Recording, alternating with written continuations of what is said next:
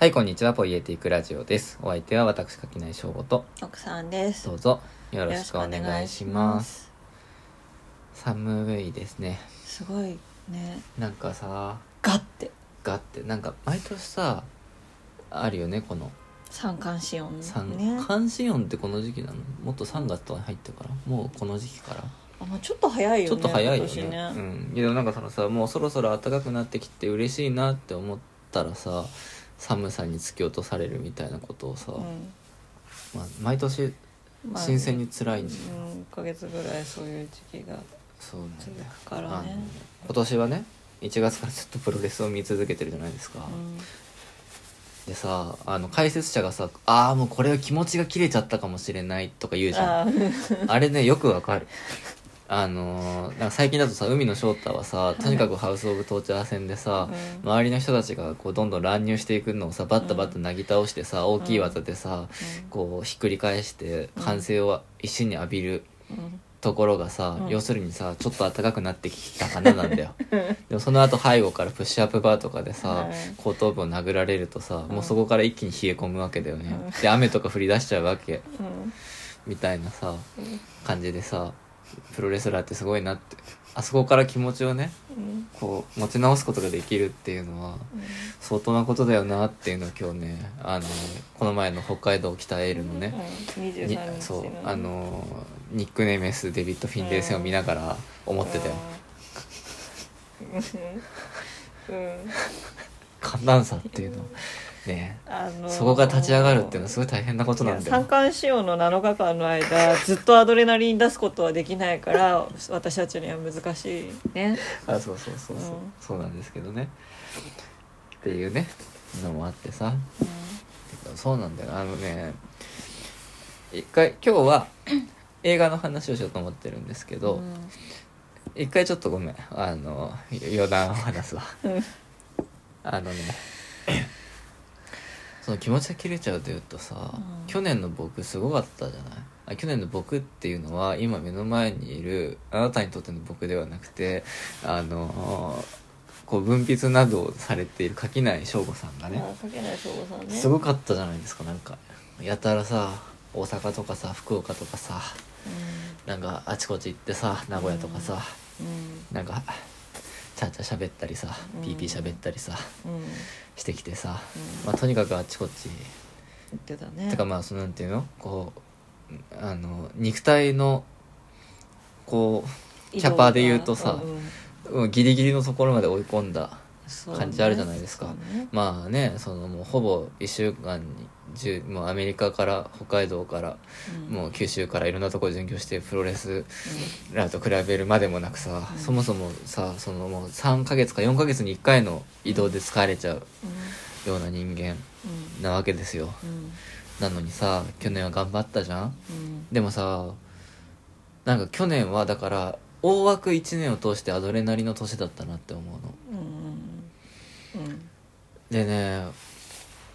ちょっと今年、まあ、今年はっつってもねこの春は毎年辛いから。春は毎で年辛い。毎年辛いから今年はもうダメかもしれないっつってもそもそも去年だって動き出したの6月ぐらいからだからうん。実は変わんないんだけどなんか今の僕はダメかもしれんってちょっと思ってるところがあって、うん。すごい気持ちが弱ってる、去年で燃え尽きちゃったかもうんなんかしょぼしょぼぼしてて。でうん。あのー今年はとはいえね沖縄に青木さんとね行って、あの青木新平さんと美奈子さんと一緒にね、うん。行ってきて、うん。あれはすごい楽しかったんだけどアドレナリンは出ない。んうんそうだよね。ねまあもともとその僕らがうん。その主になって喋りに行くっていうよりは僕らもこうゲストとしてお邪魔してそのある日のあのお客さんとしてみんなでおしゃべりさせてもらうっていう回だったのもあるしまあなんかとにかくこうポケーっとねこうしてしまったところがあってさ、まあ、それはしてしまったっていうのはちょっと違うねしに行ったからね、うん。一番こうはしゃいだのはねもうあの高橋さんのある日の店主の高橋さんの息子さんと一緒に遊んでる時が一番こう、うん。頑張った。アドレナリンが出るぐらいのう感じでしたけどさ。なんかなんかとにかくねなんていうの？なんかそのこうやるぞっていう感じにがないの今。闘魂がない。んうん投稿がないって言いながらさ1月に沖縄行ってさうん。来週末さもう今週末か、うん。録音的には。今週末ねあ岐阜あ先に告知しといたらいいじゃない？あのねちょっと待って一回じゃあ調べていい？ちょっと正式な名称をさ。あの大丈夫。あのねさっきねさっきツイートしたばっかりだからうん。ね多分すぐ出るんですけど。あのねまあだからもうとにかく僕はもうストロングスタイルじゃないの今年は、いやだから今年はストロングスタイルじゃないと言いながらもううん1月と3月にすでにはいイベント出店あの1月は沖縄に行きましたけど3月、まあ、3月っつってもあの今週末のね、うん。3月の1日嘘。2日3日の土日に、あの岐阜に行きます。あの岐阜駅のあの岐阜駅のね構内にアクティブ G っていう,、まあ、そのこう駅ビルみたいなのがあるんですけどそこの、あのー2階と3階の、えー会場。で、あの岐阜駅本の市っていうイベントが開催されます。あの岐阜駅でこういうなんかねあの岐阜もそうだし、まあ、全国からいろんな古本屋さんがあの出店するような本の祭りなんですけどこの岐阜エリアでこういうイベ本のイベントが開催されるという初めての試みらしいんですよ、でなんか結構そのあの分振りとかも名古屋とかないんだよね実は。だから東海地方でそういうこうイベントがそもそもあんまりないよっていう中でさらにですねあのこれはつれづれ社っていうあの岐阜の本屋さんとあの名古屋のいつもお世話になってるオンリーディングさんが、まあ、あの企画しているあの祭りなんですけど一緒にねこの ON READING の黒田さんたちがあの Independent Publishing Market っていうのをこの本の市のそのあのなんていうのかな本屋さんたちが集まるお祭りと同時開催でもう一個お祭りをやってくれるっていうので、まあ、こっちはねあの名前の通りというか independent な publishing をしてる人たちがマーケットする場所なんですけど、まあ、そこにちょっとこう、あのー誘ってもらってね行ってくるんですけど、だからこういう方が、ま、マジでそのこう東の東海地方で代わりに読む人友田さんうん。機械処方の岸波さんうん。などなどいろんな方々がこう出るというまあこうちょっとした分振りみたいなで分振りよりも割とだから俺他の本屋さんもあるからね、うん。本のお祭りという意味ではかなり大きな規模のこの岐阜の初めての岐阜のでの本屋さんイベントっていうのに土日参加します。岐阜駅で、えっと11時から午前11時から17時までの、えっと両日開催で、えっと2日土曜日に関しては2階でやってるその古本屋さんたちの市場の方は、えっと19時まで開催なので僕は5時まで売って売れたお金を全て19時までの2時間でその下の古本を買って帰るっていうことをするつもりなので僕がたくさん買えるように。ぜひね岐阜の方は買いに来てくださいっていうのと岐阜駅は実はねアクセスが良くてあの名古屋駅から JR で多分20分30分で着くんじゃないかなって思うので、あの新幹線で名古屋までピュッと行って、まあ、JR でちょっとね岐阜駅まで行けばあのすぐですのでそうあの僕あの名古屋がね地元で名古屋の高校だったり通ってましたけど岐阜から通ってる人いたからね同級生で。だから全然そのぐらいの近さなので、うん。あの来れますよ土日で、まあ来ててぜひねこうあのちょっとこう遊びに来てくれたら嬉しいなというふうに思っていますので、まあよかったらどうぞと。入場無料なの？入場無料ってか駅の構内だからねあの普通になんかやってそうそう駅ビルでなんか物産展みたいなのあったりするんでうんああいうイメージだと思いますんでぜひぜひと。ぜひぜひ。いうことでございます、ということでまああの今年はねストロングスタイルではないにせよ1月沖縄3月岐阜、えー5月は抽選が当たれば分振り東京うんうん。という形でまあなんかいろいろと なんかやってるやんっていう話かもしれませんけど、うん。でもやってるやん。やっていう話かもしれないんだけどやっぱりなんかなんつうの？慣れってあるよね。うん。ちょっとこなれてきちゃってるところある。こういうイベントごとに。あんまり良くない。なんか結構一回一回がなんかよ前前日眠れないぐらいワクワクしてたんうん。だよ去年までは。うん。まあ、今回お呼ばれというかさその場を主催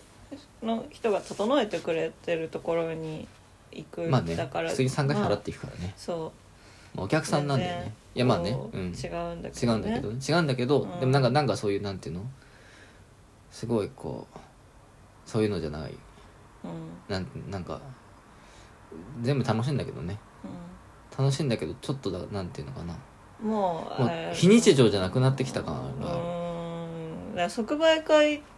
出るの自体はねさすがに経験値がたまったよね。あそうそうそうそう、うん。で非日常というより日常の延長になってきてる感じがあるから、別にそれはそれでいいんじゃないのっていう話なんだけど。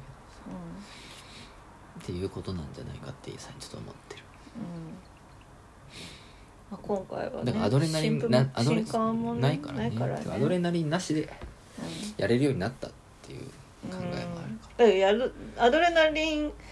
出すことじゃないって体が覚えたからアドレナリンなしでやんなきゃいけないっていうことだよね。らまあそうそうそうそうそう。でもさそれ実はこの録音とかもそうなわけじゃん、アドレナリン出した時の録音ってあんま面白くないんだよね後から聞き直すと。後から聞き直すとこれ二人とも全然盛り上がってねえなってお互いに思ってる時の方が結構いいこと言ってたりするんだよ。だから面白いなと思ってそれが。なんかその5月の分振りではさ、うん。ルチャリブロの青木さんと一緒に本作ろうっていう話を今してて、で青木さんと一緒にもう1 5 6回録音してるさおしゃべりの記憶があるからその中からまあこれとこれにしようかってピックアップしたやつを文字起こしして本にしようと思ってるんだけど青木さんがそのこれまあ直近のでいっかって言って直近のにさしてくれたんだけど僕としてはだから青木さんとのベストバウトはやっぱり初期の頃初期の頃のがなんだよ。てかその頃が一番なんか自分の中でアブアドレナリンが出てたから盛り上がってるっていうつもりでいて最近のはだからなんか手癖でちょっと戦っちゃ戦いじゃないんだけどなんかやっちゃってる感じがするというかなんかもうあの、あのもう開始5分優勢だった方が負けるんだろうなみたいな。そうなんかちょっとこうねあのあれあのあ海の翔太この辺でそろそろあのこう金敵を食らうんだろうなみたいなさ。なんかそういうこう気持ちになってるところがあって、なんかちょっとこれで本当にいいんだろうかって思ってたの、うん。だけどさ文字起こししてさ文字起こしって面白くてさなんかもともと今でさもう AI ソフトでさ大体その割とこう参加者ごとで分けてくれるんだよ、うん。でまあ5時とかは多いからそこをこう直しながら文章にしていくんだけど文章にし直してみてね読み直しながら、まあ、文章として整えていくと結構面白いんだよね自分で読んでても。うん。でなんかで聞いてるとあんま面白くないの。やっぱり、うん。なでなんかこうあんまり自分がワクワクしてないなって思うんだけどそれを文字にし直してみると結構ね面白いことを言ってたりしててだからなんかああそういうもんなのかもしれないなっていう、てか抑揚とかスピードとかうん。動きの強さとうんうんうん。かで面白いとかあそうそうそう刺激物にうんうんなっているものがそう。とその内内容というかうんうん。文章化した時の面白さっていうのはそう全然違うんだよね。別の話だよね。そうそうそう。だからなんか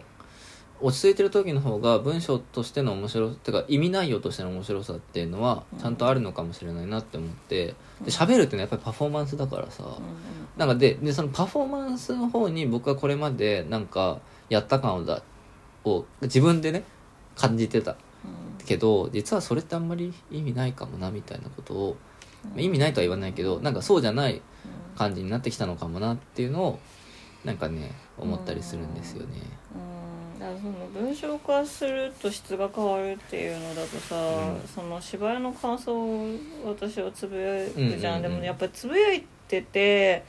し芝居は良かったけど脚本は合わなかったなっていう時、うん。やっぱりどうしても脚本は情報だからさ、うん。整理できるんだよね、うんうんうん。整理していくといややっぱりなんかちょっと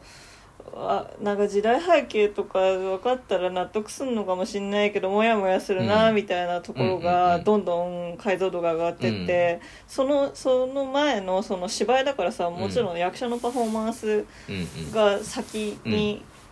あって、そのなその中で脚本が引っかかるっていう。うんうんそのね役者のパフォーマンスをどんどん忘れてっちゃうのがねよくないな、いやねそうなんだよね。思うから、うん。なんかちょっとなんだろう。脚本は合わなかったけどあのシーンのあの act は良かったなっていうことをねああでももう積極的に言語化しないと、そのしやうんうん。言語化しやすさがさ、わかるもちろん違うわけじゃない、うん。文字情報を文字情報で表現するのとさ言語外のさ表現をさ自分が覚えておくためにうん。こう言葉にするっていうのはさ、難易度が違うからさもうその苦手な方をやってやりすぎることないからなるべく悪党を褒める。あで結果的に後からさ見返した時にいいもん見たんだな私きっと私はいいもん見たんだって。うんうん。思うからちょっとあんまりね。脚本について重箱の隅をつつくのはやめよう。あでもそれはかなり重要な話だよね。あのさ友田さんとあの代わりに読む人のね今度岐阜駅でもご一緒する、あの代わりに読む人の友田トンさんとかで数学のもともと研究されてたりしてさでそのトンさんだけじゃないけど理系の人たちがさよくさツイッターとかでさ言うこととしてささっきもあなたも言ったさ解像度を上げるとか解像度が高いみたいな言い方にモヤモヤしててどこにモヤモヤするかっていうとそれはつまり解像度を上げると他の何かが下がってるはずなんうん。だと。うん。だからその解像度を上げたるっていうのが必ずしも何かが良くなることとは限らずに、別の何別の質の何かがを犠牲にしてこうその数値のさ、うん。このパラメーターが変わっていることだから、なんかその解像度変調うん。にすごいこうモヤモヤまあそういうことを言ってるわけじゃないというのは分かるけどでもそういうことなんじゃないなんかを結局見逃してるっていうのは意味ではあるんじゃないかみたいな話を結構いろんな人がしてて面白いなと思うんだけど要するにやっぱりね言語にする時って言語にパラメータが振られすぎるから非言語的なものについては見えにくくなっちゃって感受性が下がるんでねその分。うんだからやっぱりその音楽レビューとかディスクレビューで歌詞カードの話ばっかりするとかっていうのも今のあなたが言ったその脚本について結局言語にしようとすると言語とくっつきやすい脚本についての話になってしまってどうしてもそこで終わっちゃうというかなんかそそっちが大きくなっていっちゃう。うん。で非言語のものが塗りつぶされていってしまうみたいな事態はさわ割とあるわけじゃない。うん。で僕は例え結構だから最初の頃の僕の日記を書いてる理由理由として日記に書こうとするとちゃんとした言語変調の感想を書こうとするとだるいから良かったしか書かなくなったり見たしか書かなくなったりするんだけどそれによってその言語に振りすぎない。言語化しすぎないで非言語的なもののとこ方を残しておく余地を作るためにラフな場を作っていくみたいなことをやってたなっていう気もしててだから割と今のねあなたのそのねお芝居の感想を書こうとすればいつの間にかどんどん脚本の話になっていっちゃうみたいな話はすごいそうなんだよねっていう気持ちで。うん、だからその iPhone とかでさ写真を撮るときにさ、ここにフォーカス当てたいとするとさすごいキュッて合うじゃん。うんうんうんでそれキュッて合うってことはさフォーカスを当ててないところがさすごい甘くなることによってさ、うん。コントラストフォーカスのコントラストが効いて、うん。それっぽい写真が撮れるわけじゃん,、うんうんうんそういうことが起きちゃうんそうなんだだよ。ね。うん、そう。だからまあ自と図になっちゃうんだよそう。ねでその言語化を頑張ったところに記憶のフォーカスが当たっちゃうから、そのフォーカスを当てたいところ、うんうん。と覚えておきたいところは別なのそうそうそう。に当たりやすいところに当てちゃってそれによってもっと覚えておきたいところがあるのに、なんか気に食わなかったところばっかり覚えてるみたいなの嫌だなっていやそうなんだよ。ことよね。そうそうそう。だからやっぱりそので、まあ、言語ってもともと記憶のための道具なわけじゃない、それは別にノートにメモ取らなくても頭の中で文字というか言葉にした時点でその形で定着するようなうん。に圧縮されてるわけだよね。うん情報記憶の情報がさ。うん。でそれに対していかにこう抗っていくかっていうのはさあのプルーストの失われた時を求めてもさ、うん。まあ、そういう小説なわけですよ、うん。やたら長いのには理由があってさやたら長いところで長々とダラダラと描写されているものは全て美しいんだよ。てか非言語的なものを描写しようとすると長くならざるを得ないの。だけどそのぶ失われた時を求めての語り手が総括してなんかだから社交界とはこういうものだとか人生とはこのようなものだみたいなことを言おうとした途端にすごい情報が圧縮されるの。うん。でそれはそれでまあだからそのかっこよく格言めいたことを引用したい時には便利なんだけど、うん。そこには実は愚痴っぽいこと悲観的なことしかもう残ってないわけ。だからプルースト読む時にその社交界の悪口しか出てこないの。ある意味その観念的なところでは。だけどそのプルースト自身が描写して見ている社交界の雰囲気とか空気とかその夜の感じっていうものには何かやっぱり美しさがあるんだよね。だけどそれを語り手自身が言語として認知するところにはあんまり美しさをが出てこない。うんうんこのねギャップを書いてるっていうところだけでもやっぱプルーストはすごいなって思うわけですよ。うん。でそしかもそれをだから言語化しようとするとパッパッと出てくるのは文句だけかもしれないけどうん。実際に認知しているその非言語的なものっていうのはなんかそれぞれの何者かを持っているんだっていうことを言語だけでうん小説という形で組み上げていくっていうことをしようとしているわけだから。であの量にあの物量には実はすごい必然性があるわけだよね。っていうようなこととかね。まあいろいろこう思うわけですけれども。なんかねだそうなの。だからあの本当は今日は 宮古スのねうん。宮古スとあのタイ・ウエスト監督のうん「パールうん」とね X をうん。見てすごい良かったからその話をしようと思うんだけどその前にあの先週ダンジョン飯の話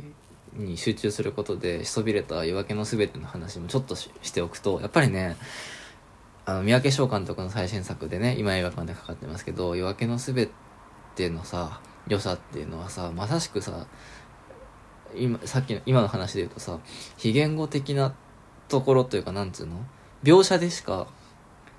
良さを伝えられない瞬間に満ち満ちてるうんうん。わけだよね。うんそれだけ言いたかったの。いや本当に素晴らしかったなあれは、まあ、今日はちょっと主題としてはパールの話をメインにしたいと思うけれども。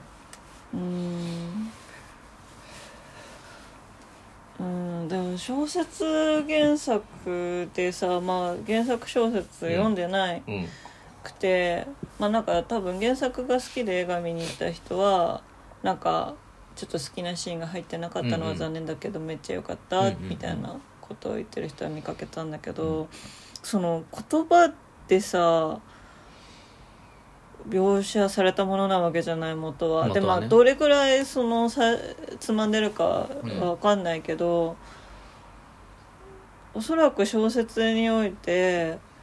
いいシーンなところを言葉を使わずにいいシーンにアダプテーションしているんだろうなっていう感じがしてていや「夜明けの夜明けのすべて」はすごい良かった。いやなんか正直稽古はあなたほど感じてあ結構目を澄ませてね。そう。あれも大傑作ですね。うん。なんか良かったけどんなんかそれこそ言語化できないというか、なんかあんまりはしおしゃはしゃぎできなかったうん。うん。うん。ところがあっうてん「夜明けのすべて」はすごい分かった。あ。私にも分かるぞって思った。うんうんうんそうなんだよ。いや素晴らしかうん。いやなんかその題材のなんだろうシビアさったうん。に対して絵がすごい優しうん。くてでもなんかそれはなんかぼちぼちやってこうよみたいなそういうことではなくてなんかなんだろう。なんかみんな直接的に助けてくれないけどすごいこう緩やかに連帯しているっていうののさ、描き方がさ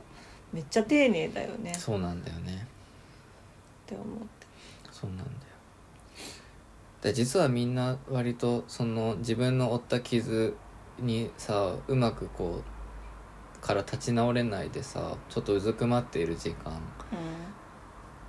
をおのおのす過ごしているだけとも言えるんだよね、うん。だけどその一人一人がそのうずくまっている時間がそのままだその誰かがうずくまってる時間の、まあ、少しそのこうあの気持ちを楽にする助けになるかもしれないっていうさぐらいのうん。ことを書いていくわけじゃない。うん。でなんていうのか。で基本的に大事なところで絶対にそのこう全身がほぼ入るようなこう引きのショットで撮るんだよね、やっぱりそれがそのなんかそのカメラの距離の取り方がさそのままこう映画のスタンスになっているというかさ、うん。もうそのそんなに踏み込まないけど、その踏み込まないっていうのは冷静にただ距離を取ってるっていうことじゃなくて何かしらそこで何かが何かい悪くないことが起きるだろうことを信じて待ち構えてるスタンスなわけじゃない。そのカメラの置き方自体がさ、もうねだからもうそのここにここから撮るんだっていうことだけで泣けちゃう。んだよ。うん。だから本当にあのねだなんかあとなんていうのかな。絶対になんか最初の冒頭のあたりのですのさそのこうこういう話なんだよっていうのを開示していくところでさ、割とそのヘビーな話であることは分かっていくんだけどさ早々にあでもここの人たちの周りにいる人たちはこの人たちのことを傷絶対に傷つけないんだっていうことをさすごいこう説明的でない形でさでも安心させてくれる。うんんだよね。やっぱりそのなんていうのかな特に劇映画においてさ我々はさ何かその嫌なことが起こるというかなんか意地悪なことが起こったりなんか大変なことが起こって追い詰められていくみたいなその不穏さにさ物語的な不穏さに慣れすぎてるじゃない、うん。だからちょっとしたことでやっぱり不安になるんだよね。うんあのゆるキャンの劇場版がいい例で僕はだから絶対りんちゃん死ぬと思ってたからあれ見てる間。そうだね。でもそれが嫌すぎてずっとなんか「やだやだ」って思ってうん。いたみたい。そうだね。ででもで最後まで優しいことに安心して最後の方ボロボロ泣いてるんだけどでもそれってさなんかさもうさ その絶対になんか嫌嫌な思いさせられる嫌な思いさせられるってこっちは怖がってたらさせられなくてよかったっていうさもうなんかうん。最悪のうなんか。結構ね意味わかんなかったもん私は。そうそう。あなたのその情緒不安いやで定でもでもだからねやっぱりねなんかそういうふうになだってゆるキャンだよみたいな、うん、でもねやっぱりゆるキャンでさ信じろよ。えゆるキャンでさえ 信じられなかったんだけど夜明けのすべては結構信じられたんだよね、うん。うんだからあれだすごいなと思って。うん。それが。うん。そうだね。うん。うん。夜明けのすべてはすごい群像劇だったね。そうそうそうそう。とと稽古以上に、うんうんで群像劇ってなんか結局こうなんだろう実は一番ドラマがあるところが一番こう自分からは語らない人物の視点に立ってみた時うんに、うん。おおってなるじん。ゃん、だからその明文化されてないところでこうじっくり考えた時に、うん。なんか「えすごくない？この話」って。そうなんだ。私は。うなっちゃいまんした、ね。であなたがそのさ、うん。まあこう、ね、ちょっとネタバレになるからすごいぼやかしてるけどさその主人公の2人、うん。若い2人の、まあ、こう話なんだけどその若い2人がこうある程度なんかこう様子が変わっていくわけだよね。それでこうなんか変わっていく時になんかいろんなそれをさやっぱりこう見守っているたりさちょっとことか支えている大人たちがいるわけだけどその2人が勝手に前を向いていくというか勝手に何かこう変わっていくことによって誰よりも照らされていたのは実はその身を持っていたり支えていたりした側としてその後継に退いてる大人たちの方なんだよなっていうかやっぱりねあの映画によってすごかったのはその大人のさ終盤でのそのあるその2人いるんだけどねそのこう支えて優しく支えている傷ついた大人がさがもうあこの人はこの子はもう大丈夫なんだって思った時のにすごい顔するんだよ、もうああそこでさなんか、その場ではよくわかんないまま泣いちゃうの。なんか見てる間はででもあれは何だったかわからないけどすごかったってなる。だそれは本当に言語化されないままのすごさなんだけどそれについてあなたがさこれはきっとこうこうこういうのがあってっていうのをその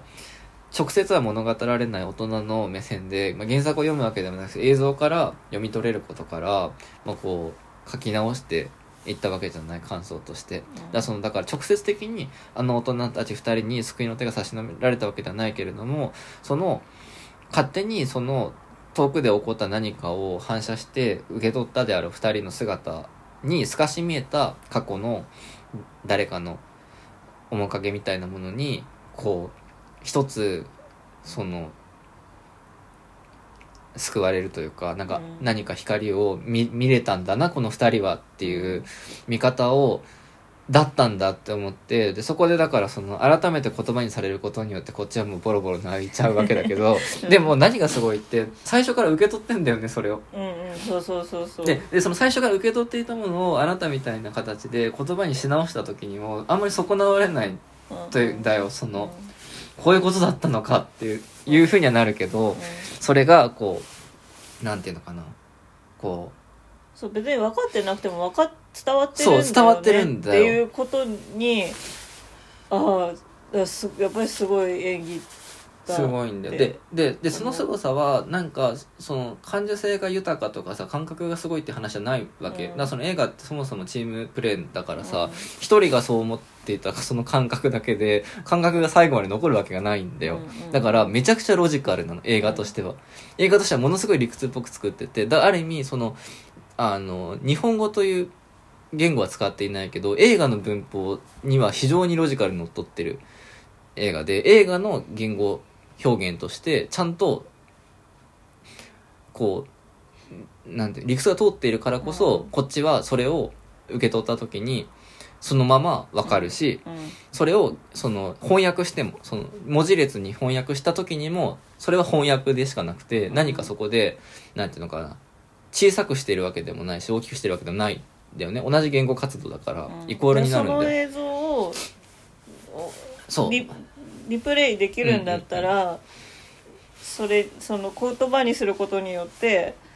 なんかこう意味が縮小するうんうんうん。ことはないはずそうそうそうそうそう。っていうところがやっぱりすごいすごいなと思ってね。うん、うん、という。という。話ですよ。でここから無理やりパールの話にするんですけど、その要は「夜明けのすべて」のこのシーンはすごいけど何がすごかったのかっていうのが直接的には語られない。うん。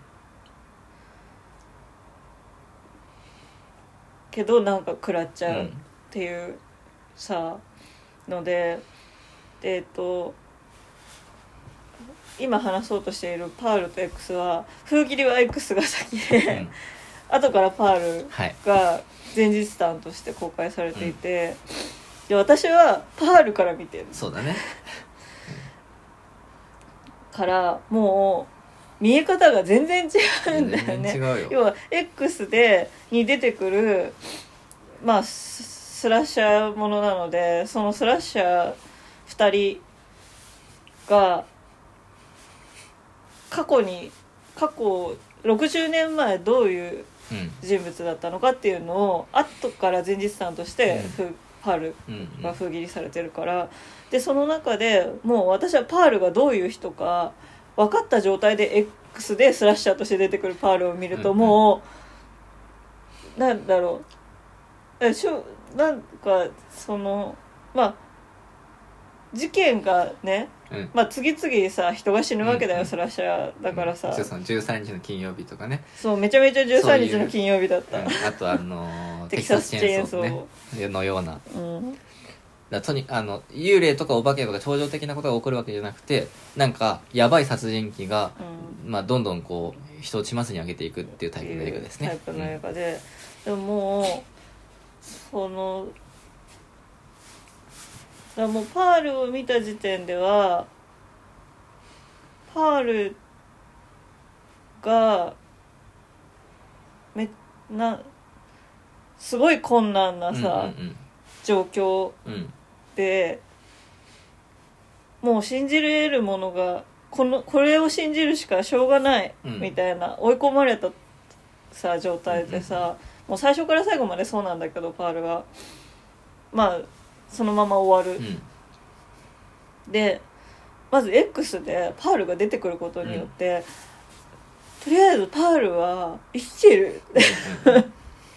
思うし、うん。その信じてたものに裏切られなかったっていうだけでもうハッピーなんだよね、でも完全にスラッシャーの方に感情移入して見ちゃうから、ですごいのはそのスラッシャーであるになってるパールと X の主人公であるママックスリーね。マクスリーを同じ役者がやっている、でも完全に継承の物語なんですねっていうことがその前日譚から見ることによってしかも前日譚でその自分パールの母の話まで出てくるから、もう3代の継承の話なんだっていうことうんうん。が、あの順番で時系列順で見るうんと、もうめすごい明確なんだよね。だから封切り順で見たらさえめっちゃ後出しって大事なこと言うじゃん。ってしかならない し全然わかんない。全然わかんないのかなって X だけ見ても。うん。うんまあちょっとそれは後で思っ僕て。だからそれは気になるのは要は時系列で見るともう分かってるから X に出てくるあるシーンが、すごい美しいシーンに見えるけど、単体のスラッシャー映画として見たらえ何が始まったの？って ならざるを得ないと思っていて、うんだからあなたはさ X から見てるじゃん、の時にその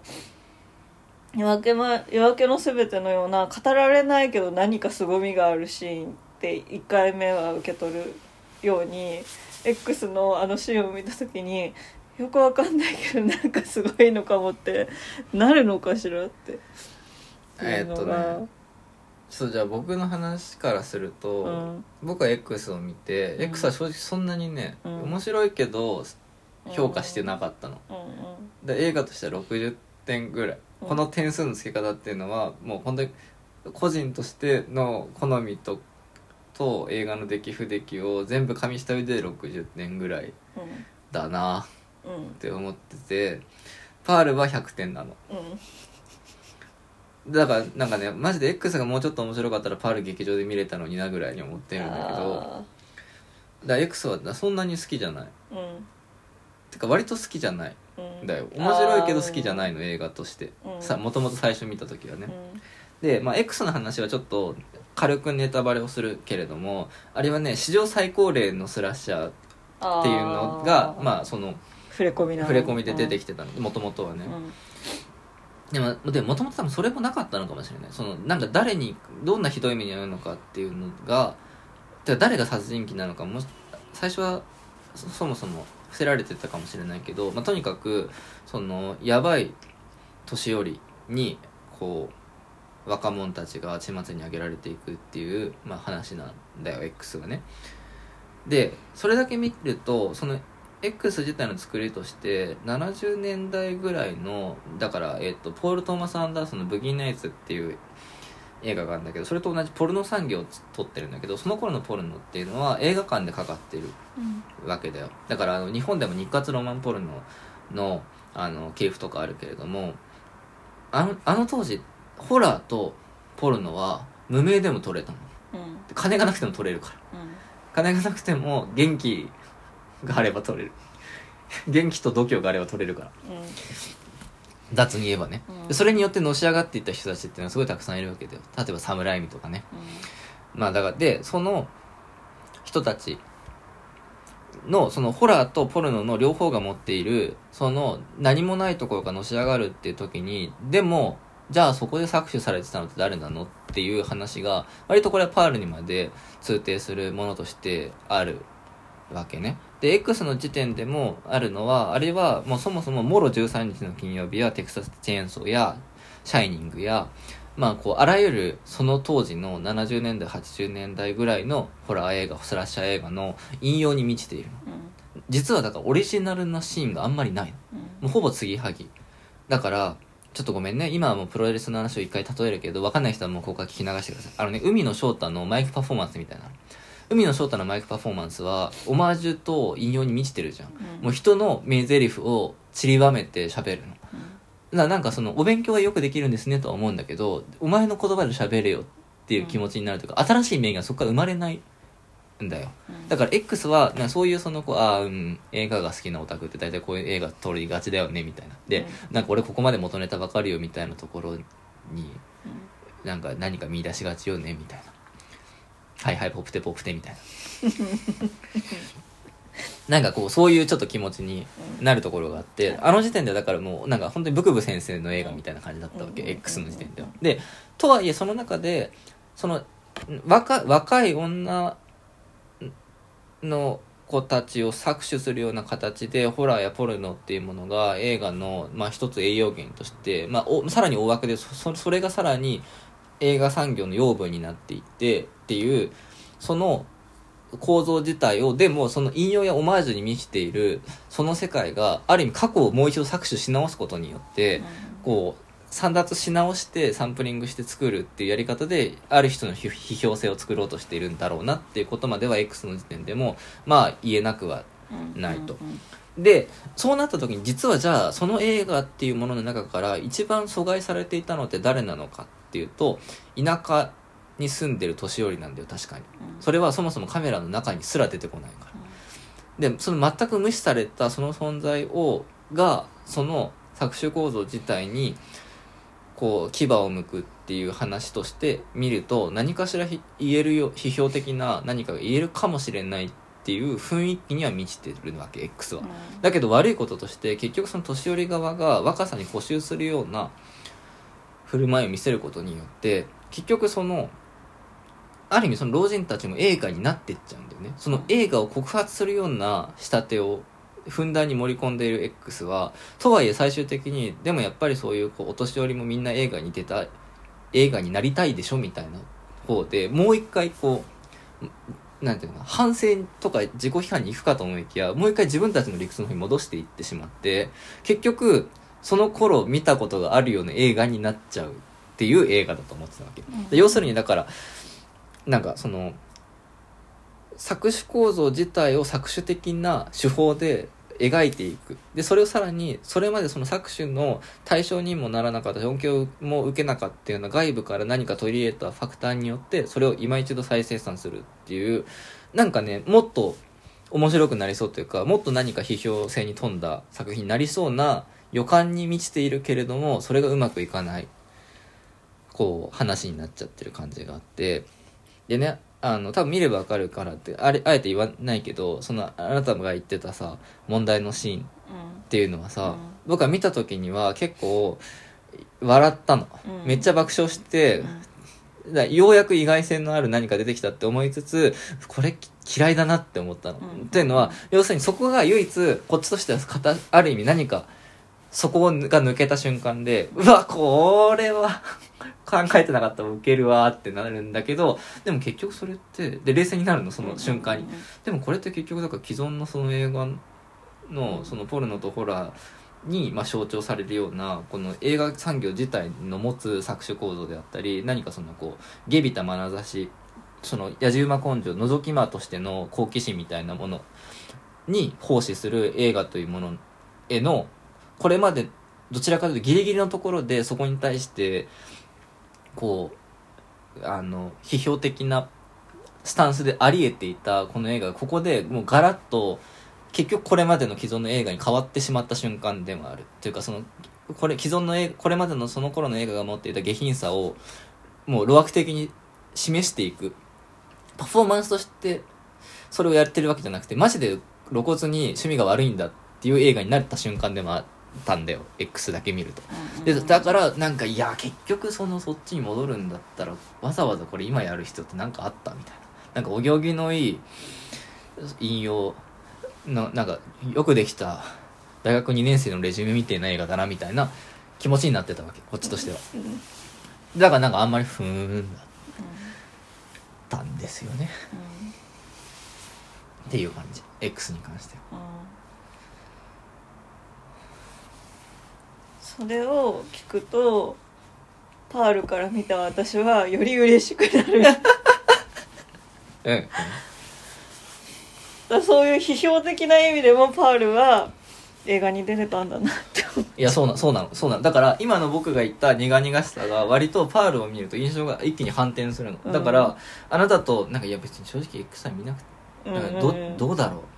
いやパールがうん。先に一緒にパールを見て、で X はあなたが見てたから、X を見てなんかパールが良かったのがこう霞んじゃうというか、なんかがっかりしたくないんだけど、どう？って聞いたらいやまあちょっとちでもいいと思うみたいな、もともとねパールは僕が先に U-NEXT のポイントで見て、うん。あまりに良くて、うん。ちょっとこれポイントで見るとねみそう。3日とかで消えちゃうからいいからいいからパール見ようって言ってあなたには半分無理やりパールを見せて、うん。そしてちゃんあなたにすごいこう、刺刺さって嬉しかったから。で僕はでもこの記憶を持って X 見たらどうなるのかなっていうのはもともとちょっと思ってたから、うんっていうのでね。ででもあなたと一緒にいやでもなんかそんなにせっかく刺そさもそもってくれたのに。私がホラーそんなに得意じゃないからね。そうそうそう。っていうのもあってどうしようかなって言ってたんだけど見返すとなんかもう全部ねだからその、うん。あの微妙だったところが欠点だと思ってたところが全部全部意味が変わるんだよ、ね。ひでえ話だなとひでえ話だよ。そう。ひでえ話だと思うあれは。いやだからちょっとえ僕多いと思うの X が。そ,、うんそういう意味で苦手になった人たちって、うん。うんそう。なんかでなんかねまあじゅんだからなんかねパールはだからそういう意味でなんかあのーパールからは主演のその宮越がさ、うん。脚本とかプロデューサーの位置にも入っていって、うん。作品のコミットがより強くなっているんだよ。うん。だからなんかそれも良くて。要するにそのタイ・ウエストって男性監督がスラッシャーで作った映画のギーめちゃくちゃギークっぽい X っていう映画をの意味を読み替えてしまうパールっていうものをその主演女優が宮越という一人の俳優が入り込むことによって、うん。ある意味その読み替え意味を全て反転させうるものを作ってしまったっていう意味合いでもすごいこうだある意味と取られる側であった人間が、そうのファイナルま前のそうそう 前の映画の意味をかそう。から全てごっそり読み返させてしまううん。ものを作るっていうそれ自体がかなり美しい構図すごいよね。でさ。うん。いやだからすげえなっうんて思ってね。いやパールはマジでよくて。ちょっといいいですか？はい どうぞ。で僕は X から見てで、まあ、で X の時点でそんなに魅力的な映画じゃないからこそパールを見たところがあるの、うん。どういうことかっていうとテキサスチェーンソーとかあの13日の金曜日とかも僕好きなんですけど好きだからフレディオリジンとかレザーフェイスの誕生秘話とか見てないの。うんうんあとジョーカーは見たけど、ん。ジョーカーはあれ別にそのそあの直接的に他のバットマンのオリジンじゃないじゃない。でもあれもあんまりだからあこれは後ではてかまあ一回話すけど要するに悪役のオリジンっていうのは大抵つまらんのよ。うんうんあのねプロレスもさヒールっていうのは一番ロジカルじゃん。うん。でねロジカルな方がいい悪もいるんだけどひ何かそのあの特に西洋的なタブララサ的なさ生まれた時はみんな真っ白でそこにこう何が書き込まれたかによってその人がの人格が決まっていくみたいな発想でいくとさ要するにもうや悪になっていく様ってさめっちゃロジカルに書こうと思えばいくらでも書けるわけよ、うん。要するにこんなかわいそうな目にあっててこんな時代背景があったこういう生産さがあってとかっていうところから彼の中に狂気や闇というものが彼や彼女の中に狂気というものや闇というものが生まれてしまったんだっていう書き方になっていくわけうんだよね「スター・ウォーズ」とかもそうじゃん。ダース・ベイダーとかも最初はあんな可愛いさクリクリの子だったのにそれがああなっちゃうのはなぜかみたいな書かれ方になっていくみたいな。とにかくそういうなんかまず共こう共感できる人物としてあったものがだんだん追い込まれていってかわいそうな目になっていくとか別にそんなに悪い人じゃなかったはずなのに何かそのこう社会と折り合いがつかない何かがあってそれが何かのきっかけでこう大きくなってそのこう闇に染まっていってしまうみたいなエピソードになるとうん。つまんまあ、その時代の被害者みたいなあそうそうそうそうそうそう。ものにこうヒールが矮小化されるとすごいなんかがっかりする。いやそうなの。だからやっぱりさ僕はもともとどちらかというとその普段の性質としては割と社会構成主義だったり構造主義的なものと親和性が高いわけ。だから大体の人の振る舞いっていうのはその社会構造というものによってほぼほぼ決まっていると思っているよ。思っているんだけど映画における悪っていうのはそんなちまちました話に収まってていいわけがないんうん。だよ。うん。だけど大体の映画そうなっちゃう。でそれが嫌なの。だからジョーカーは割と嫌なのはそこなの。うん。ジョーカーはだからめちゃくちゃなんかそれこそ言語で語れちゃうじゃん。でもそんなことで全員人が悪くなるんだったらもうカリスマめ悪のカリスマいくらでもいいんじゃんって。じゃあなぜこの人がじゃあなぜわざわざこの人だけが悪のカリスマになり得たのかっていうところ何の説明にもなってないじゃんっていうのが毎回不満なの。うん。だから基本的にそういうの嫌いなの、はい。だパールがそういう話だったらまず嫌いなんだよ、うん。でパールのいいところはもうパールは最初からパールなんだよ。だからその最初からもうなんていうの？我々の倫理観からしたら絶対に脳を突きつけなければいけない存在としてもうずっ出てくるわけ。それなのにあの1918年をね背景にしてて、まあ、とはいえ実質の映画の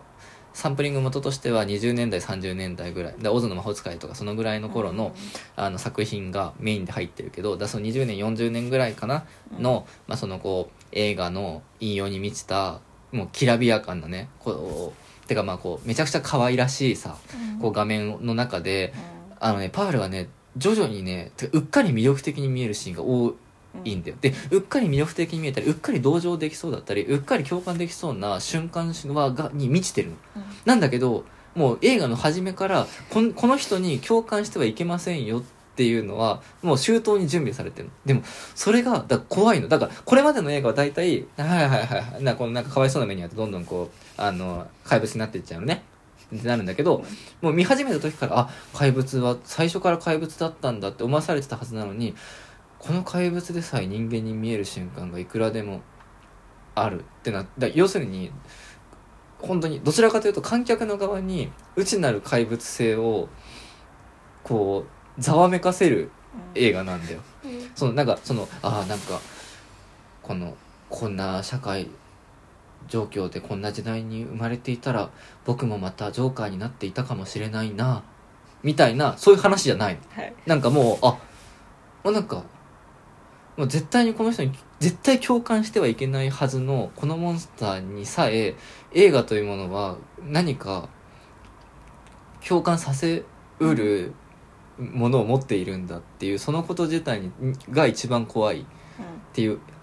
映画なわけですよ。で実際あれを見るとパールのことを好きになっちゃうから好きになっちゃう。だから X を見る時の 見方が全然違うのはまさにそこなわけだよね、ん。X だけで見たらそこであのそのパールには共感できる存在としてはあんまり描かれていないというか、そのどちらが冷たく乾いた笑いを漏らすか普通にうわーって顔をしかめるかするしかない存在としてもともとあの映画撮られているわけだよ。だけどそうじゃないものとしてもうこう準備されているわけだよね。だけどそれをベタベタ同情的に書くわけでもなくて最終的なんか結局終始一貫していやでも化け物が化け物ですから。この人は化け物ですからね。っていう突き放したスタンスは突き放したスタンスであるだよ。このね絶妙なバランスがねこのオリジンを取るものとして素晴らしいというか要するにオリジンを取ることによってより一層そのキャラクターの複雑さだったりそのあの大きさだったりそのリロジックに落とし込めない大きさだったり底知れなさみたいな割り切れなさみたいなものが大きくなるんだよねパールを見ると。だからその悪になりました悪い人になりましたっていうオチに向かっていく話じゃないの。うん。むしろその結局なんこいつは何なんだろうっていう謎が膨らんでいく映画なんだよパールは。うん。それがねす素晴らしかった。うん。と思っています。うん。いやそうそうね。うん。なんか愛が重い化け物。そうそうそうそうそう。なんだよね、うん。っていうところでさなんだろう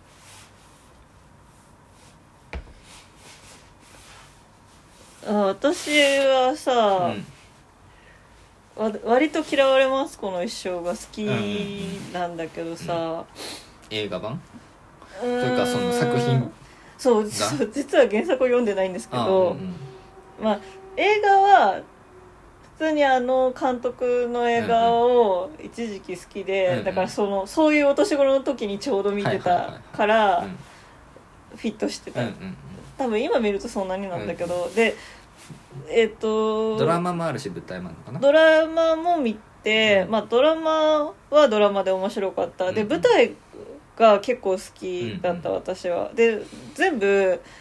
割と設定うん。ちょこちょこ違うから、うん多分原作読んだらまた全然違うんだろうなっていうのはあるんだけど、でもやっぱり一貫してそのあのそのさ最後のさなんだっけあの不良がさ神父さんに、うんうんあ多分そこも設定がいろいろなんだけど、要するにそのマツコが神様に見えた、うんうんうん。だから神の愛は人間には重すぎるから、うんうん到底わからないんだって、うんうんだから僕は逃げちゃったんだっていう話をさ最後のにするっていうのは多分共通だと思うんだけど、パールとマツコは割と近いタイプの化け物って、まあうん。マツコはさそのわかりなんだろうその生命倫理においてはパールほどもう圧倒的な欠如があるわけじゃなくてただなんかその愛と狂気が、うん。うんっていうか純愛を捨てられないからどんどん狂気が深まっていくみたいなさ、うんうんところはキャラクター造形としてちょっと似ている、ででまあパールの方がより好きだけど、うんうんでなんかそのそこパールのそこが好きだと X のそのパールとねパールに寄り添うね、うん彼のね関係性がね、うんうん。60年後もねあるっていうこと自体がもうすごい嬉しいっていう、でその最初に話した X のあるシーン、もうすごいこうなんだろうやったーってなうんうんだよね、っうんうんていうのでだからいや本当に X だけ見てもよくわかんないってなるよねそれあれうんはそう思う。本当めちゃくちゃだよね。めちゃくちゃだったもんあでもだからある意味 X は割とそのてかね両方ね幼稚さの映画だと思っているんだけど、うん。X の幼稚さっていうのは男の子うん。の幼稚さの映画な感じがすんのよ。なんかそれこそおっぱいと血がたくさん出てきたらいいんでしょみたいな。うん。雑さで言うとね。うん。であとそれこそ何か大人びた人生訓があるとするといい子なんかいないんだぐらいのもうそういう底の浅い男の子感うんの全能性うん。幼稚な全能感みたいなもののに映画だと思うんだけどパールは同じような幼児性を描いているんだけどそこに全能感が皆無なんだよね。要するになんかねあのこうなんつうの？世界と自分自我との区別がまだつかない頃のあの雑フロイト話するとうん。てかまあその何精神医学うん。のさ、うん。あの話でさすごい雑に言うとさそもそも子供の頃っていうのはその肌によ肌の外と中との区別があんまりついてないから全部自分だと思って。るだからもう世界と自自分との間の区別が何もない状態でこうすでにこうふわふわぷかぷかいるんだけどなんか自分で動かせる部分と動かせない部分があることにだんだん気づいていくと。で要するになんか今おっぱいが欲しいのになんかおっぱいが出てくる時と出てこない時がある。みたいなことに気づいた途端に世界急に世界が不不快なものになっていく。だ要するに自分じゃないものができうん。上がっていくっていうのはそのその時なんだ。だ自他の境界ができてくるっていうのは自分にとって全部自分だと思っていたところから自分じゃないものがある。で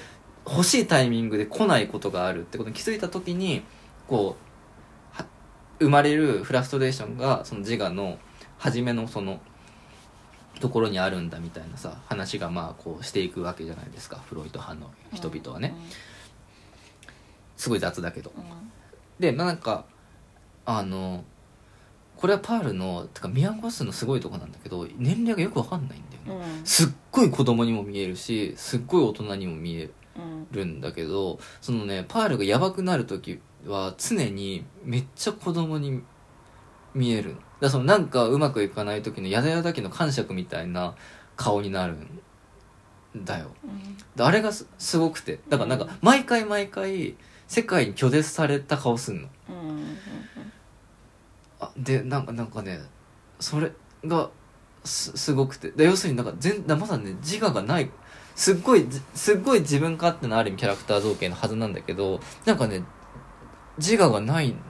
というかなんかね自他の区別の境界線がすごい曖昧なキャラクターとして取られていてだからそのパールにおいてそのあのねパールはね最後の20分がすごいんだけどあのねあるシーンでそのパールのバストショットでずっと長々と独白をするシーンがあってそのシーンがにおけるそのなんていうの？こういろいろさ。うん。っていうのはやっぱりなんかねその自他のうん。境界を何度も危うく踏み外しかけるようにも見えるうん。んだよね。そうなんかそれこそあそこでパールが話してることってその群像劇の全ての人の立ち位置に毎回立って全部分かってるの、うんうん私だけが願いが叶わないんじゃなくて、うんみんなどこかで挫折してる、でそれが仕方ないことなのも分かるしなんかこう私が非難できるわけじゃないみたいなことをちゃんと分かって喋ってることそのものがその全部自分だと思っているというか、うんうんうん。他人も自分だと思っているっていう感じの、うん。なんかそのだからそうなんだなんだろう。まあ境界が曖昧って言っちゃえば簡単だけど、うんうんうん。っていうのをあの動きのないシーンの独白だけでやるっていうのがすごいね。すごいよね。そう。えだからやっぱりさっき言ったような観客の側が飲み込まれていく気持ちになるっていうのは、うん。やっぱりそこうん。なんだと思うんだよね、そうでめっちゃ。そもそもあのシーンってさあのある人がその別の人にね、うんうん。この話をしたいんだけど練習に付き合ってあげるみたいなそうので、ねだから私を彼だと思って喋っそうそうそう。てって今ここにいない人に向けた言葉を今いる私で代わりに練習してごらんっていうシーン言われなんだよね。てその独白をするんだけどもう本当にその彼に向かって喋ってる、うんじゃん。ででもずっとさパールのあのが話しかけてるショットだけで、うん。相手の様子がほぼ映らなくてでもその時は見てるか見てないか分かんない顔で喋ってるんだよね。もうもうなんなら相手の子はこいつやばいって気づいて、うん。席を外してるんじゃないかと思うぐらいなんだけど、うんちゃんと目を合わせて話すからまだいるのかなみたいな、そこの塩梅が絶妙でそう。もうなんか完全にその本当に喋りたい相手を、うん。が目の前に見えてるっていう喋り方をうんするのがすごいのともう何よりエンドロールがすごい。いやすごいよね。あのエンドロールがすごい。すごい。しかもあれがさ別にそのケレミとかだけのためのものではなくてさちゃんとさ意味のあるエンドロールになっているじゃない、うん。すすごい雄弁だよね。ごいもうすあれは。ごい雄あそこだけでも見てほしいも弁いやん本当に。いやだからなんかねでまあパールに関して言えばそれほど直接的なスラッシャー描写もそんなに多くない、うん。から多分ホラー苦手な人でも見れると言い切るのはちょっと厳しいかもしれないけど、あの直接的視覚的なグロが苦手なうんだけですっていう人だったらう。んうんだったら全然見れると全然見れる思うと思うからいやパールはマジでねあれいやだあれは去年の不義理なのかな？だからうん僕去年見てたら去年のベストだったと思うの。そうだね。あれはすっごい良かった。うん。まあうん X もだから私はなんだろう5話が結構苦手、うん。あとまあその物理法則に縛られないものが苦手だから、あのスラッシャーは正直そんなにあのなんていうのジャンプスケア、びっくり要素がなければ割と平気うんうんうんなん。だけど、ジャンプスケアないし、うん。てかももうここで絶対来るなって絶対こういうことが起きるっていうのを、うん。もう3秒前には見せてくれてるから、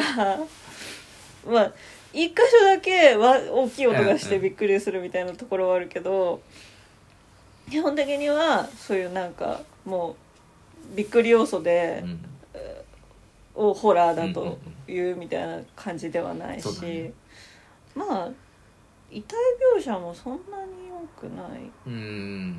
そうね。まあ X の方がまあちょっとどぎつめではあるけど、どぎつめ。パールの方が直接的なところはかなり少ないそうだね。かなって、うんてかまあみその瞬間見なくても特に問題ない、うんてか X はだから人選ぶしうん、別にそこまで無理して見るほどのものではないとうん。僕はやっぱり引き続き思うけど、うん。パールに関してはちょっと無理してでも見た方がいいぐらいに思っちゃう、うん、でパールを見てそのエンドロールのね パールの気持ちがね、受け取ってもらえたか知りたくなったら X を見たらいいと思う。うん。そうなんだよでねこれはね実は3部作でねそう。今年マキシーンっていう別の映画がやるそうなので、でもパールでハードルが頑張ってるから。正直またがっかりするんじゃないかなって気持ちはありつつも。いやそうけど。でもちょっと次は2人で劇場に見に行きたいですね。うん。どうなるこどうなるとかしやらっらってていういう感じです感じだけどね。っていうのでねいやでも本当にパールよかった。すごかった。独学のシーンは本当にあなたが言ってたけどさやっぱりあのライティングもね完璧なんだよ。うすごい、だからその役者の演技だけじゃやっぱりないんだよね。うん。あのねそうここは実はここでこの2つを比較するのはマジで最悪なんだけど「夜明けのすべての」うん。あのー夜空ノートてかノートにさあのー主人公の一人がさこう目を落とす時にさこう窓から差してくる光でさそのさ横顔ていうかこう下を向いてるその顔にさこう斜めに光が入ってさすごいこう美しいシーンがあるんだよ。だからまあ三宅翔監督の作品においててもううんそのななんかすごい具体的うにんいいことが、いい知らせがあるわけでもないし、何かがいい方向に向かうわけでもないんだけどちょっとだけ気持ちが上向いたよっていう時に出されるその日の光と女の子うん。うんの組み合わせ。あとまあ今回で言うとそのあれだよね。プラネタリウムのシーンの横顔もすごいそういう感じで、そうねそう。そう。とというなんか、というね、のが。で要するにあれは俳優っていうのがいくらどれだけいい演技してもやっぱりそれだけじゃなくてその映画であるからには光と影のあり方っていうのがすごい大きいんだけどそのパールの長いセリフの喋る時のその光のね移ろい方っていうのはマジですごいんだよ。うん。ちょっとあなたが言ってることをさ僕が言っちゃうけどさ うん。あなたはコピーライト私ですけど。あなたはあのあのシーンにおいてその照明とその表情の変わり方の組み合わせによってそのパールの顔がもういろいろに見えると。でも本当に小さな女の子のようにも見えるしなんかやその妻のようにも見えるし老婆のようにさえ見える。全くだからカメラは動いていない、動いてない。バストショットのその長回しのシーンでひ役者の顔と光とだけでここまでこうくるくる印象の変わるシーンが撮れるっていうことの、まあ、こう一つのさ、ものなわけじゃないですか、うん。パいやパールマジ宮越ってあれでアカデミー賞取ってないのかな？う んね。いや本いや当にそうだからそこがそれぐらいのさ、凄さがちゃんとあってさ、でなんていうの？その X をさ後から見るとさ、そのポルノもうんうん。いつかシネマになるっていう話をさするうんそのギークがうんうん。さ、そうなんだよ。それを字でやるというかいやもうそれを本当にそうなんだよ。意識的にやってるいやそうそう意識的にそうもうホラーじゃホラーとかってそのジャンルムービーではなくてもうこれがそのシネマなんだっていうのをあもうある意味誇り高く宣言する映画にもなっているからね、うん。そうだからなんか私はさちょっと記事とか読んでないからあれだけど、その X の撮影準備としてパールを掘り下げた方がその宮ゴスが2役やってるから、まあ、両方を掘り下げるために、でその基本的にスラッシャーっていうのはさ過去がそんなにうんうん。語られないまま退場していくじゃない、でそこが薄くならないようにパールがどういう人なのか考えてみようっていう課題としてパーそう一ルを書き始めねたらうん。すごい大作になったからパール戻るかってなったみたいなさ話してる天罰らしいみたいなことをあなたが言ってたけどさ明らかに X の時点でパールの設定かなり入ってきてる。うん。かなりびっくりした。ここまでなんだって思った。そうなんか普通に二次創作 X ってパールの二次創作なんじゃんってうん、思そうパールありきの映画に最初からなってたんだなっていうね。だからそれこそなんかあのクランプでいうところのカードキャプターさくらが出てない世の中に翼だけ先にうん。連載してるみたいなレベルの感じなんでそう。そういやだからあなたの見方は非常に良かっありがとうございます。なって思ったよ、おかげさまで。うん、まあでおかげでおかげで僕もだから X をそんななんかど,、うんどちらかというと好ましいものとして見える、うんやっぱりあとやっぱりね最近なんかスラッシャーとして見る時ってさスラッシャーに別に趣味の良さ求めてないわけだよねこそうっちね。不適切であればあるほどいいからさ、うん。っていうのもあってね。うん、あでもなんか今日の話で、そのあなたはさこうやっぱりホラーというかホラーとかゾンビとかを見るときに、この社会が壊れていくのを見れるのうんうんがワクワクするっていうことを言うじゃうない、んだからそれこそ行動主義的なさ、うんうん。なんかその言うて人はそんなに逸脱できないというか、もうある程度パターン決まってる、うんうん。スペシャルなことなんかないっていうことをぶち壊してもくれるものとして映画が好きなんだねっていいうのがや本当に。いよく分かった。や本当にそうなんでだから X の話の方はちょっとここからよりそのネタバレ的な話をするけれども X において一番カタルシスがあるのはあの映画ギークのなんかこういやこれはただのポルノじゃなくって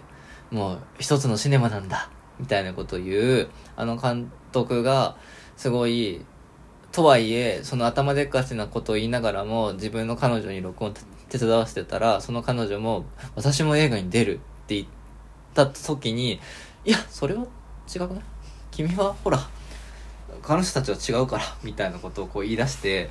もうその結果うん。結果的にその自分でそのこう彼女が寝取られるところを自分で撮影しなきゃいけない羽目になるところがあの映画における一番既存秩序が破壊される瞬間だったからあそこが最高だった。でそこを踏まえていくとだからあのシーンも確かにそんなに悪いシーンではないような気もするような気もするけどなんかやっぱりなんかちょっとなんかその逆行してる感もあるというかあの監督のなよなよした男の子のその持っているそのこう保守的なロマンチックラブイデオロギー的なものというか保守的なセックス感にになんかちょっとこう対しての位置づけがすごい難しかったんで X だけで見るとね。でそれがなんかモヤモヤするところでもあった。だけどなんかやっぱりだからそうああいうのが見見たいんよなそういうこうなんか強固な構造を持っている理論がもう身も蓋もない破壊に見舞われておしまいになってしまうところがやっぱり見たいんだよなっていうふうに思いますね、でパールは最初からずっと特にそのそういう大きな秩序というものに対してはあんまりね頓着してないのがすごい。だよね、まあ、具体的なそのこう制約というか具体的な窮屈さには、あのはあるんだけどね。うん、でもなんかそのそれこそあの大学の時にまあそのユダヤ迫さ迫害史みたいなところをちょっとやってて、うん。でもどっちかっていうとそのホロコーストとかよりっていうかそのユダヤ人迫害だけがさ、うん。やっぱりフューチャーされがちなんだけど、同性愛者も障害者も、あのー同じようにな扱いを受けていてでその中で同性愛者に対する迫害の中ででも話が出てくるのって男性だけなんだよね。ね。で女性はそもそもあの教会キッチン、うんうんうん。子供うんの3つの死うんがそれ以前にそのレズビアンというものの社会的存在うん。以前に立ちはだかっているから、あの迫害されるほど存在感がうん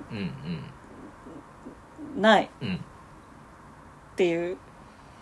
もうその前に潰されてるっていうのが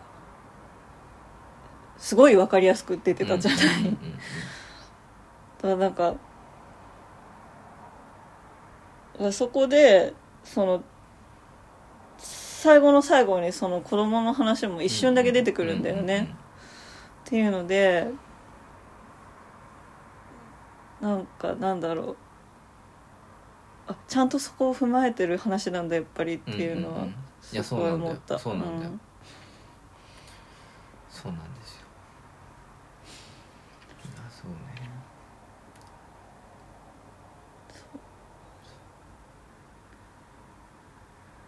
そういうねうんそうだからろその舞台設定としては X よりも60年前の話なはずなんだけどよりちゃんとラディカルな映画になってるのはパールなんだよ、うん。そういうところでも。うん。いやーいいですね。これでマキシンが面白かったらなんかきっとそのトリロジーセットみたいなのが円盤で出るだろうからそれは買っちゃうだろうなっていうぐらい。うんだよ、うん。それが特に面白くなかったらパールだけ買うと思うけど。うんっていうね。うん。まあね今のところ2作とも樋口先生がうん。オルタナティブポスターをやってるので、できればその特装版とかね特装あ版とからねったね。あったらね。まあ一瞬でなくなるんですけど。うん。っていうね。出してくれたらいいな。いいですね。いや本当によかったそう多分さパンフもさ、うん。大島イデアさんうんじゃないあのデザインはおそらくちゃんと調べてないんだけど、めっちゃ可愛かっ可愛たかったね。パールのパンフ当時見ていればっていう、本当に悔やまれるよ。うん。という感感じで大変おすすめ。大変おすすめです。はい。パール。はい。もうもうヤンデレイチャーラブ最高。っていう。X は私にとってそういう映画になったけど多分 X だけ見てもそうはならない。そうはならないね。うん。というはい。感じでございました。はい。はい。ということで、えー今週末ははい。岐阜でお会いできたら嬉しいですということで「ポエティックラジオ」お相手は私垣内翔吾と。奥さんでした。どうもありががとうございました